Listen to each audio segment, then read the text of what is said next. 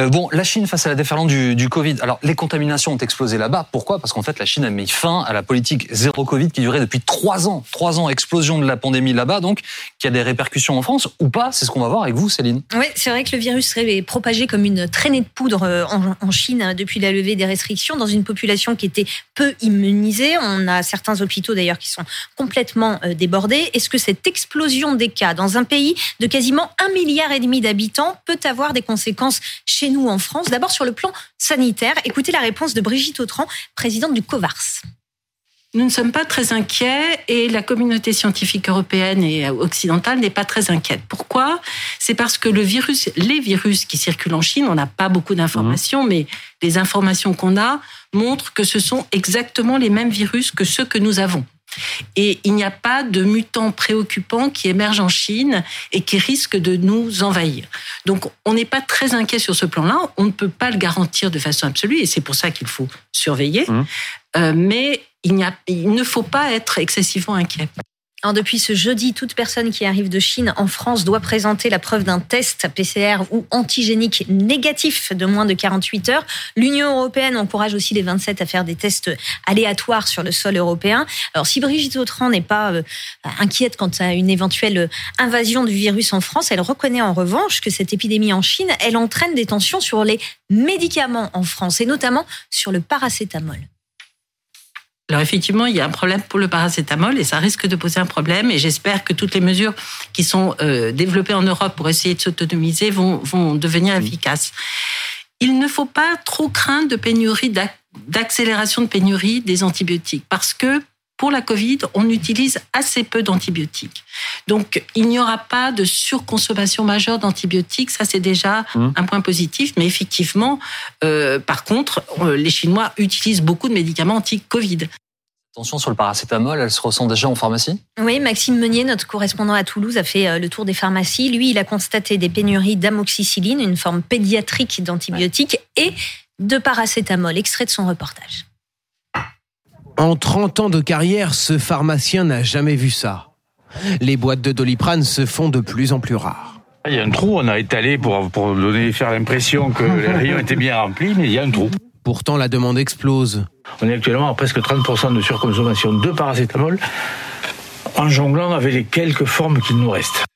Alors nous avons aussi interviewé euh, Delphine Chadouto, elle est présidente de l'Union des syndicats de pharmaciens euh, de l'Essonne, et elle nous explique que cette pénurie de paracétamol touche surtout le paracétamol pour les enfants, hein, les formes pédiatriques, et qu'elle impacte, euh, qu'elle concerne toute la France. Écoutez de façon homogène et complètement aléatoire. Euh, c'est-à-dire qu'hier soir encore, j'avais une prescription d'augmentin pour un enfant. Euh, le, papa avait fait euh, cinq pharmacies avant d'arriver chez moi. J'étais en panne aussi. J'ai appelé un confrère qui est à 500 mètres. Je lui ai dit ce qui t'en reste. Il m'a dit une boîte. Voilà pourquoi il lui en restait à lui. J'en sais rien. Ce matin, il en avait plus non plus. Et puis d'un seul coup, on va en avoir trois boîtes qui arrivent dans une caisse comme par miracle. Donc on n'a aucune visibilité. Il n'y a aucun caractère prédictif. Euh, d'un seul coup, va enfin, il va arriver un carton entier de paracétamol, c'est la fête, on sort le champagne, et puis on va en manquer ensuite pendant deux semaines. Donc on est complètement démunis. Euh, Alors, Céline, pourquoi est-ce que la crise du Covid en Chine impacte le paracétamol en France? Parce que pour nos médicaments à base de paracétamol, nous sommes très dépendants du marché chinois. La matière première de ces médicaments, elle vient beaucoup de Chine. Or, en ce moment, eh bien, il y a de nombreuses usines chinoises qui ont reçu l'ordre de garder la production de paracétamol pour eux, pour répondre aux besoins des millions de Chinois qui sont en ce moment malades du Covid. Écoutez, Jérôme Martin, euh, cofondateur de l'Observatoire de la transparence dans les politiques du médicament, les chiffres parlent d'eux-mêmes. Écoutez. Si on prend les médicaments de façon globale, 80% de la matière première des médicaments que nous consommons euh, sont produites en Chine ou bien en Inde et dans certains pays euh, d'Asie. Confirmation avec Delphine Chadoutou le, premier facteur qui est le plus important, c'est qu'on a laissé la Chine et l'Inde être les principaux producteurs euh, des principes actifs, des matières premières. Euh, la Chine surtout. La Chine récemment connaît deux gros problèmes, un problème énergétique et un gros problème de Covid avec des confinements où ils vont confiner des mégalopoles entières. Donc tout ce qui devrait sortir de leurs usines est bloqué et quand ça sort enfin des usines et que ça doit inonder le marché mondial, euh, ils arrivent, enfin les producteurs, les les, laboratoires regardent un petit peu l'état du marché. Ils vont regarder qui paye, qui paye pas bien. La France, on a le médicament le moins cher d'Europe. Euh, c'est pas nous qui sommes les servis, qui sommes servis en premier, c'est une évidence. Et donc, nous manquons de paracétamol euh, en provenance de Chine, alors même que la demande a augmenté en France hein, du fait de la triple épidémie qu'on traverse. Je crois me souvenir que le président de la République avait promis qu'on allait fabriquer du paracétamol à nouveau en France, Oui, effectivement, c'était il y a un peu plus de deux ans, parce que la crise du Covid a, mm. a, mis en exergue hein, notre dépendance, mais construire ou relocaliser des, des usines de paracétamol en France, bah, ça prend du temps. Écoutez l'économiste Olivier Babot filières qui étaient extraordinairement internationales, mais vous les créez pas comme ça. Une usine, ça, le coût de déplacement d'une usine, c'est 400 millions d'euros euh, au minimum. En réalité, vous allez plutôt créer des usines et créer une usine, en monter une, changer des filières, faire non pas qu'elle soit pas internationale parce que tout produire en France c'est impossible, mais disons les mettre dans une zone comme les zones européennes par exemple, c'est quelque chose qui prend des années. C'est beaucoup trop court et on l'a pas encore fait, c'est évident. Et alors? Alors, depuis plusieurs mois, en attendant, eh bien, l'Agence nationale de sécurité du médicament demande aux pharmaciens de, rationner la vente de paracétamol, donc de doliprane, de dafalgan, mais c'est pas suffisant. Le gouvernement, il vient d'interdire la vente par Internet de produits à base de paracétamol jusqu'à la fin du mois de janvier. Et pour Brigitte Autran, il y a aussi à court terme une petite lueur d'espoir. Elle nous explique. La petite lueur d'espoir, c'est que l'épidémie progresse tellement vite mmh. qu'elle va probablement bientôt se résoudre. On pense déjà que le pic est passé à Pékin, il va bientôt être passé à Shanghai. Et le problème, c'est la dissémination, effectivement, comme ça a été dit, dans le reste du pays. Alors, faut savoir quand même que ce problème de pénurie de médicaments, il dépasse largement cette crise du Covid en Chine et ce problème du paracétamol. Hein, c'est pas nouveau. Au Sénat, il y a d'ailleurs une commission d'enquête qui se crée là en ce moment début 2023. Les sénateurs affirment que les pénuries de médicaments ont été multipliées par 30 en 10 ans.